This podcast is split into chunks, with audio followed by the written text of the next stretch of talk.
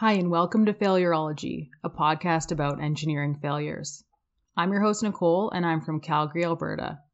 Off the top, I have a couple housekeeping items. Firstly, last week I talked about the International Space Station and how the astronauts only had themselves and the parts they brought with them to fix anything that broke. But what I didn't mention was that one of the things they brought with them was a 3D printer, which allows them to build replacement parts for many components greatly expanding their ability to carry out repairs. Thanks to Christopher in Ontario for mentioning this to me. Second, I thought you guys might want to know a little bit more about me, or the podcast, or my job as a mechanical engineering consultant. Or maybe you're looking to get into engineering and have some questions. So I'll be releasing a Q&A bonus episode in a few weeks. If you have any questions, please send them in either on Twitter to at failurology or email them to the failurology podcast at gmail.com. This week's engineering failure is the Titanic.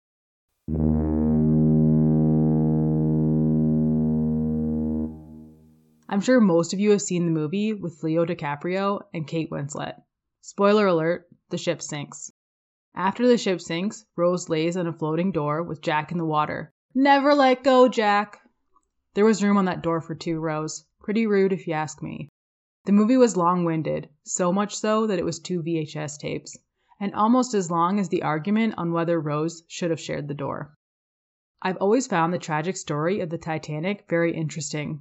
I remember being a kid, not really understanding how a piece of ice could sink such a grand ship. I mean, we made ice in the freezer. Surely it couldn't sink a ship. Kid logic, right? But typically, only 10% of the iceberg's volume is above the water, so it's not as simple as the ship bumping into the iceberg and it bobbing out of the way. The iceberg is likely heavier than the ship itself. I also found the story interesting because everyone was so confident that it was unsinkable. And because of that confidence, decisions were made by the crew that put the ship at risk. It's not like it even made many trips before it sank. It sank the very first time it crossed the Atlantic. Although it was built in Belfast, the Titanic started its maiden voyage from Southampton in southeast England.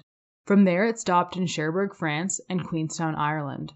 Queenstown was renamed Cobh, spelt C O B H, in 1920, and I visited there when I was in Ireland in 2019. While in Cobh, we visited a Titanic museum and saw the structure of the original dock that the Titanic passengers used.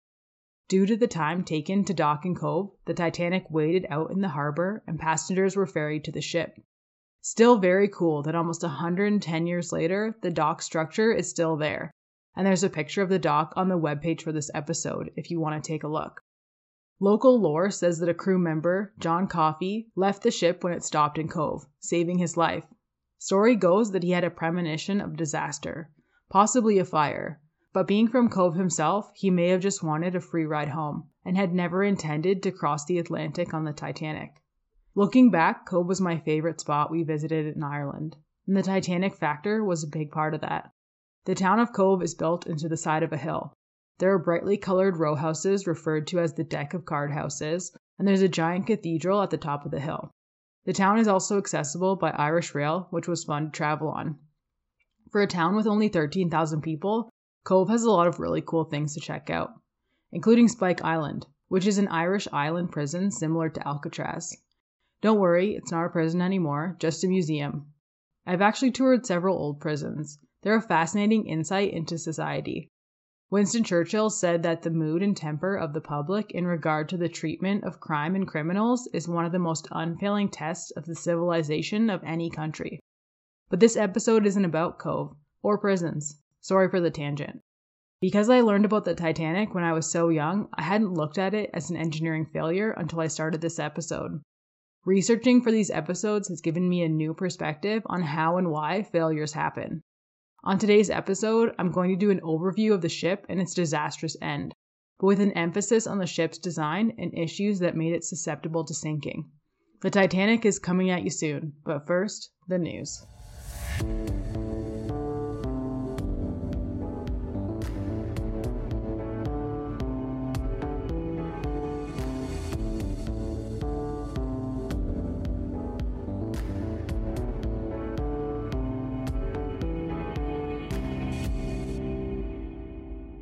This week in engineering news, 2020 was one of the hottest years on record. The National Oceanic and Atmospheric Administration has ranked 2020 as the second hottest year on record following 2016, and the NASA analysis ranks 2020 tied with 2016. Either way, this isn't good news. 2020 started with the Australian bushfires known as the Black Summer, which actually started in June 2019 and burned until May 2020, resulting in almost 10,000 buildings destroyed and almost 500 deaths. The western US fires were also especially bad in 2020. The smoke from these often travels north and buries Calgary and the surrounding mountains in a haze of smoke. Millions of hectares of land burned around the world in 2020, and that's just the fires. In addition, 2020 saw over 100 named tropical cyclone systems. There were so many tropical storms, the National Weather Service used their entire naming list and had to carry over to the Greek alphabet to continue naming the storms. The 2020 global sea surface temperature was 0.76 degrees Celsius higher than the 20th century average.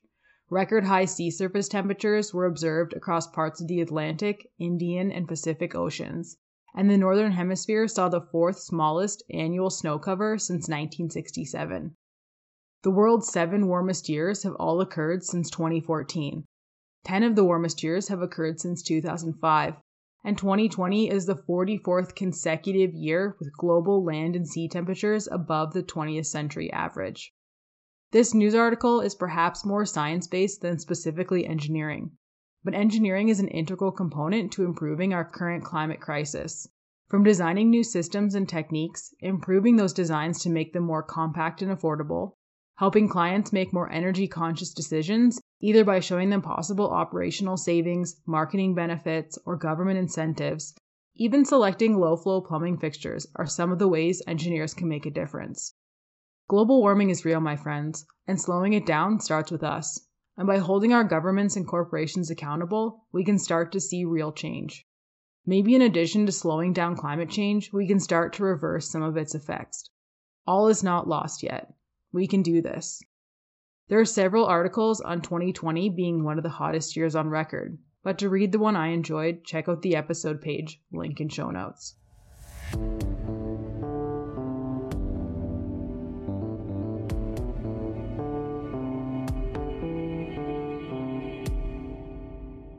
Now on to this week's engineering failure, the Titanic, the unsinkable ship that sank on its maiden voyage. She struck an iceberg at 11:40 p.m. on April 14, 1912, and sank 2 hours and 40 minutes later about 600 kilometers southeast of Newfoundland with over 1500 souls still on board. There were only 705 survivors. This story is unbelievably tragic and completely preventable. And while it shouldn't have happened, there is a silver lining or two, but I'll get to that a bit later. A White Star Line Olympic class ocean liner with 11 decks, the ship was 269 meters long, 28 meters wide, and 53 meters tall from the keel to the top of the funnels. At the time, the Titanic was the largest moving object ever built, displacing 52,000 tons. Even though it was the largest ship at the time, it would be dwarfed by today's modern cruise ships. It had a first class dining salon, swimming pool, and four elevators. I know it was 1912, but only four? Could you imagine the wait for those things? Second class on the Titanic was so nice it was comparable to first class on other ships. The ship had 24 double ended boilers, which are two boilers back to back, allowing the back walls to be removed to conserve some weight, as well as five single ended boilers.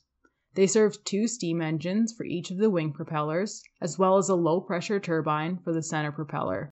The steam engines were 20 meters, weighing 720 tons each.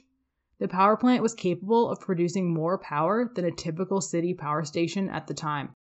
The ship had a cruising speed of 21 knots or 39 kilometers per hour and a max speed of 23 knots or 43 kilometers per hour. The Titanic took over 26 months to build. Completion was delayed due to last minute owner changes to provide additional shelter to first class passengers. Had it finished earlier, it might have missed the iceberg. During construction of the Titanic, 246 injuries were recorded, including severed arms or crushed legs from falling pieces of steel. Nine people died during the construction. The ship's structure is made up of 2,000 hull plates, each 2 meters by 9 meters, weighing 2.5 to 3 tons. Since welding was in its infancy in the early 1900s, the hull plates were held together using over 3 million rivets, weighing 1,200 tons themselves. They were installed by hydraulic machines or hammered in by hand. The center anchor weighed 15 tons and was 5.5 meters long. At the time, and for several years later, it was the world's largest anchor made by hand. It was cast in a bed of sand and clay. 22 tons of soap and tallow, which is animal fat, were spread on the slipway to lubricate the ship's passage into River Lagan. The slipway is still there today. The shipyard in Belfast has been turned into a museum. As I mentioned earlier, the ship started its voyage in Southampton, England, and made two stops before heading across the Atlantic to New York. There were 2,225 people on board, just over 1,300 passengers, 324 in first class, 284 in second class, 709 in third class, and there were 908 crew. The Titanic could carry almost 2,500 passengers, but considering the lack of lifeboats, it's a good thing it was under capacity for this trip. Speaking of lifeboats, there were only 20 on board, which were enough for just over 1,100 people, about half of the people on board. But I'm going to circle back to the lifeboats shortly. In the two hours before the iceberg collision, two nearby ships sent messages to the Titanic to warn of ice fields, but the messages were never delivered to the bridge, and Captain Edward Smith maintained 22 knots full steam ahead. In addition, the ocean was unusually calm that night, making little water breaking at an iceberg's base harder to see. And of course, the crow's nest binoculars were missing. By the time the iceberg was spotted, they were only about 400 meters away. The bridge ordered the ship to turn to port or left, but it was too close to avoid collision. Many experts believe that the Titanic would have survived if it had hit the iceberg head on, as it would have likely only damaged the two forward compartments. The ship was designed to remain afloat with up to four compartments flooded. At 12:20 a.m., about 40 minutes after the collision with the iceberg, a distress signal reached the Carpathia and it headed immediately for the Titanic, but was 3 hours away and didn't make it in time to save everyone. There were other ships in the area, but they either couldn't be reached or in the case of the Californian, their wireless was turned off for the night. The Californian was only about 37 kilometers away from the Titanic close enough to see it, but they claimed they thought it was too small to actually be the Titanic. History might have been different if the Californian had realized they were looking at the sinking Titanic and were able to save more passengers. The Californian and its captain, Stanley Lord, were heavily ridiculed for not assisting in the rescue. Lord became a bit of a scapegoat for the Titanic disaster. The Titanic's hull was divided into 16 large watertight compartments. After the ship sideswiped the iceberg, almost 100 meters of the hull was damaged from six slits below the waterline. The openings impacted six of the compartments on the starboard side. As soon as the damage was realized, the compartments were sealed. But there was a huge oversight in the design of the compartments. The walls separating them were not full height and were only watertight horizontally. In fact, the compartment walls were only a meter or two above the waterline. The designers of the ship had only guaranteed that it would remain horizontal if four of the 16 compartments were compromised. As the six compartments filled with water, the bow became heavier and heavier and pulled below the waterline, allowing the ship to take on more water, overflowing into neighboring bulkheads. The overflowing of the bulkheads happened roughly 20 minutes after the ship hit the iceberg. Only 20 minutes. Once the bow pitched, water started to enter through the anchor chain holes. The bow became so heavy that the stern of the ship lifted out of the water and the ship was almost at 45 degrees. Eventually, the weight of the bow ripped the ship in half, and the bow sank to the bottom in roughly six minutes. The stern sank shortly after. The Titanic currently lays on the ocean floor, roughly 3,800 meters below the surface. National Geographic and James Cameron's team made a really good computer generated video of how the Titanic sank if you want to check it out. There's a link on the episode webpage to the video as well as an image of the Titanic on the bottom of the ocean. Several experts who have studied the disaster have concluded that the bulkheads not only contributed to the sinking of the ship, but they made it sink faster because it weighed down the bow and the ship no longer remained horizontal, causing it to take on more and more water. This took away precious time for other ships to reach the Titanic and assist in the rescue. Some estimates are that the ship could have remained afloat for another six hours.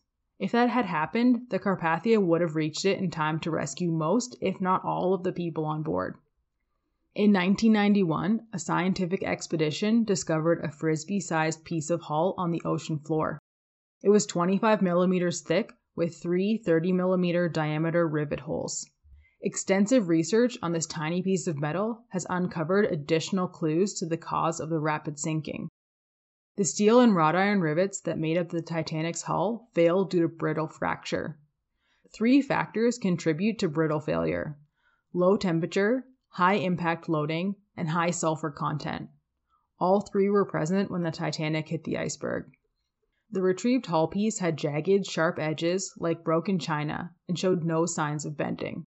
Typically, ship steel is higher quality and would show signs of bending rather than breaking. Similar damage was found on the Titanic's sister ship, the Olympic, after it was broadsided by a British cruiser seven months before the Titanic sank. Scientists also did what is called a Charpy test on a piece of steel from the Titanic, using a piece of modern high quality steel as a control. The test strikes the metal sample, held against a steel backing, with a 30 kilogram pendulum on a 75 centimeter long arm. Prior to the test, both samples were placed in a bath of alcohol at minus 1 degree Celsius to simulate the actual conditions at the time the Titanic sank. When the control sample was struck, the pendulum stopped with a thud and the sample bent into a V shape. When the Titanic sample was struck, the pendulum barely slowed and the sample broke into two pieces with jagged edges. There's a picture of the samples on the episode webpage if you want to check them out. Microstructural analysis also confirmed brittle fracture of the steel. The test showed the Titanic steel contained high levels of oxygen and sulfur, implying a semi killed low carbon steel. High oxygen content indicates an increase in ductile to brittle transition temperature, which in the case of the Titanic steel was 25 to 35 degrees Celsius. Modern steel would typically need to be at minus 60 degrees Celsius before it transitioned to brittle. The high sulfur content also contributed to the brittleness of the steel. The sulfur combines with the magnesium in the steel to form strings of magnesium sulfide, acting as highways for cracks to spread. Early 1900s ships had high sulfur content, but the Titanic's sulfur content was even high for the times. And then there were the rivets that held the hull plates together. Similar to the steel, the rivets also failed due to brittle fracture. As the iceberg swiped the side of the ship, the rivets sheared off in areas of impact, opening up seams in the ship's hull. As water flooded into the ship, this placed additional stress on the already brittle and strained rivets and began to elongate or shear them, opening up additional seams, allowing more water into the ship. The ship was only as strong as its weakest parts. Following the sinking of the Titanic, White Star Line made some design changes to their ships. They wrapped the double wall ship bottoms, made by taking two plates of steel and spacing them one and a half meters apart, up the sides of the hull. This would prevent damage to the watertight compartments in the event of a minor collision. They also raised the walls separating the watertight compartments, preventing water from spilling over into neighboring compartments. As I mentioned earlier, there were only 20 lifeboats on board, enough for just over 1,100 people. There was room on the deck for twice as many. The original designer had allowed for two rows of lifeboats, but the second row was removed shortly before the voyage to make the deck more aesthetically pleasing. Even though the ship only had enough lifeboats for half the occupants, it actually exceeded the outdated British Board of Trade regulations in place at the time by 10%. In addition, the crew, unaware that the davit arms used to lower the lifeboats had been tested in Belfast, thought a full lifeboat would be too heavy for the davit arms to lower it safely into the water. The lifeboat drill scheduled for earlier that day had also been canceled. As a result, most lifeboats left under capacity. Specifically, Lifeboat 7, which had capacity for 65 people, left with only 27. In the end, only 705 people were rescued by lifeboat. Those in lifeboats, afraid of being swamped by passengers in the water, delayed in returning to pick up survivors, causing many to die of exposure rather than drowning. The majority of the fatalities were crew and third class passengers. Due to the captain's failure to sound a general alarm, many third class passengers failed to realize the situation until it was too late. or it simply took too long to navigate from lower levels to the top deck before most of the lifeboats were launched. Yes, you heard that right. The captain did not sound a general alarm. Not just a delay in the alarm, he didn't do it at all. Ship safety has since been corrected with the creation of the SOLAS Treaty, SOLAS being an acronym for Safety of Life at Sea. The first version, passed in 1914, required adequate lifeboats for every person on board, that lifeboat drills be carried out for every voyage, and that ships maintain a 24 hour radio watch. The current version is SOLAS 1974 with later amendments. It covers construction, fire protection, life safety appliances, radio communications, navigation, cargo compliance, safety measures, including in polar waters, and verification of compliance. With respect to the watertight compartments, they outline requirements for quantity and spacing, integrity, and bilge pumping arrangements, with the highest requirements for passenger ships. Around the same time as the first SOLAS treaty was formed, the International Ice Patrol Organization was established to monitor and break up icebergs in the Atlantic and Arctic Oceans and provide iceberg warnings to the maritime community. Today, the Ice Patrol has expanded to include contributions from 17 countries. While it started out with a fleet of ships to navigate the ice fields and warn nearby watercraft, now they use search and rescue aircraft. The Titanic was seen underwater for the first time on September 1, 1985, using a submersible sled with a remote control camera that relayed an image to a monitor. The bow was recognizable, but the stern was severely damaged. It's believed that the stern imploded as it sank due to water pressure in that section, which still had air inside. So there you have it the tragic sinking of the Titanic. It was equal parts design issues, material flaws, and overconfidence that caused the grandest ship of its time to sink on its maiden voyage. Now, 1912 was a long time ago, and we've learned a lot since then. I don't know exactly how much of the design and material issues were negligence or just unknowns at the time.